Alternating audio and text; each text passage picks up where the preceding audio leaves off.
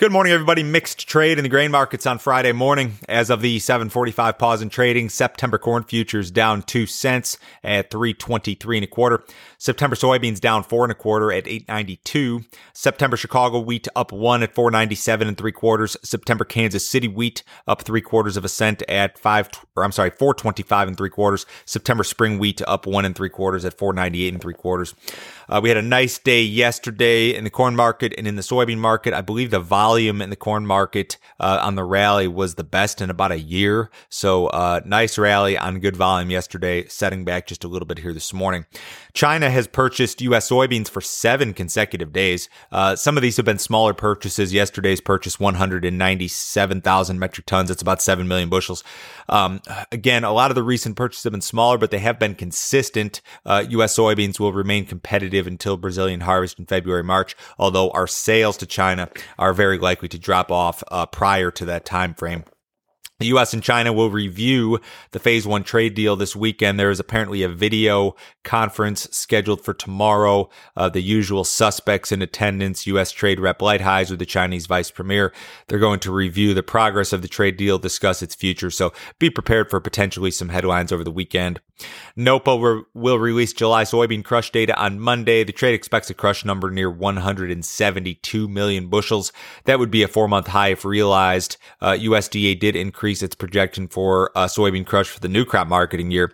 In this week's report, uh, demand for U.S. soybeans, of course, is essentially two twofold: exports and domestic crush. Both have been very strong as of late.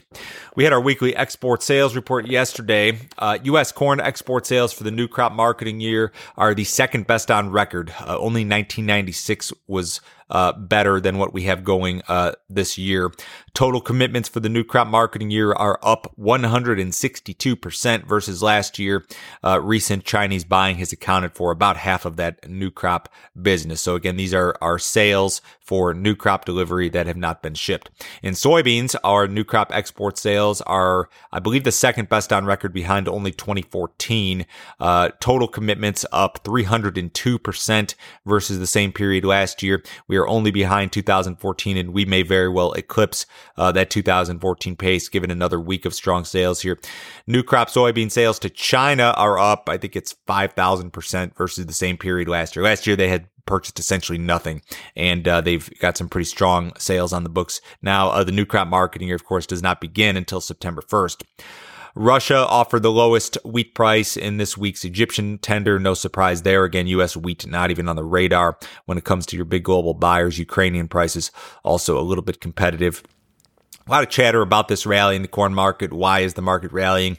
I don't think that the why is as important as the fact that the market is rallying, but I think there's three factors here.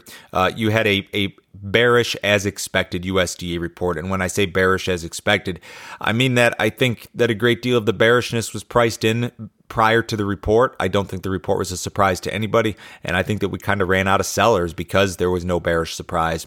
I think that the storm in Iowa and the and that we saw earlier this week and the potential crop loss and, and there, there will be some crop loss. It's just a, a question of how much. I think that that's a potentially friendly factor here. And, and the demand scenario, um, exports very good. Uh, the ethanol grind has kind of stagnated here, but, but I'd say overall has trended higher the last few months.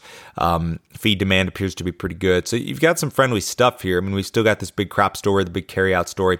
But in any case, funds are covering shorts. Again, yesterday's trade in corn, I believe, was the biggest volume since uh, August of last year. Soybean futures uh, were strong yesterday. We've set back a little bit uh, today. We had November futures above nine dollars for a moment in time yesterday. We're back to eight ninety four here this morning. Demand very strong. Uh, exports and crush both good.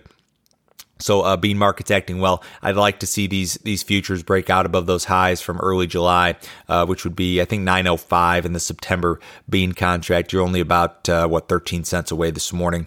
Wheat futures rallied kind of along with the row crops yesterday. I guess it, it's still hard to find a bullish argument for U.S. wheat prices other than the fact that you know row crops are up and we're very cheap, and, and especially the HRW and spring wheat markets. But again, we, we just don't have a story in, in regard to export demand. Cattle futures were a mixed bag yesterday. Uh, nearby August fat cattle up 70 cents, 107.05. There was cash trade as high as 107.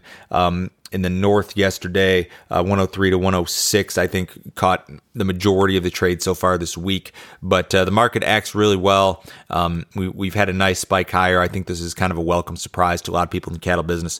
Uh, feeder cattle market was a little bit lower yesterday. Ahead of the cash open, the uh, Dow Jones is down about 100 points. S&P is down about three, so fairly quiet trade in the stock market. The Nasdaq's higher. The uh, bonds are a few points higher. U.S. dollars a little bit lower. Crude oil is down 13 cents at 42.11 in the September WTI. If you'd like some more information, visit my website www.standardgrain.com.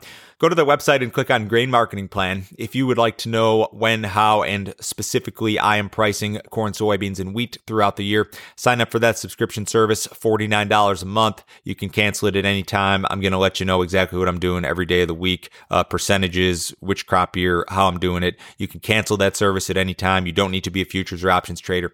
Everyone have a wonderful weekend. I'll talk to you on Monday.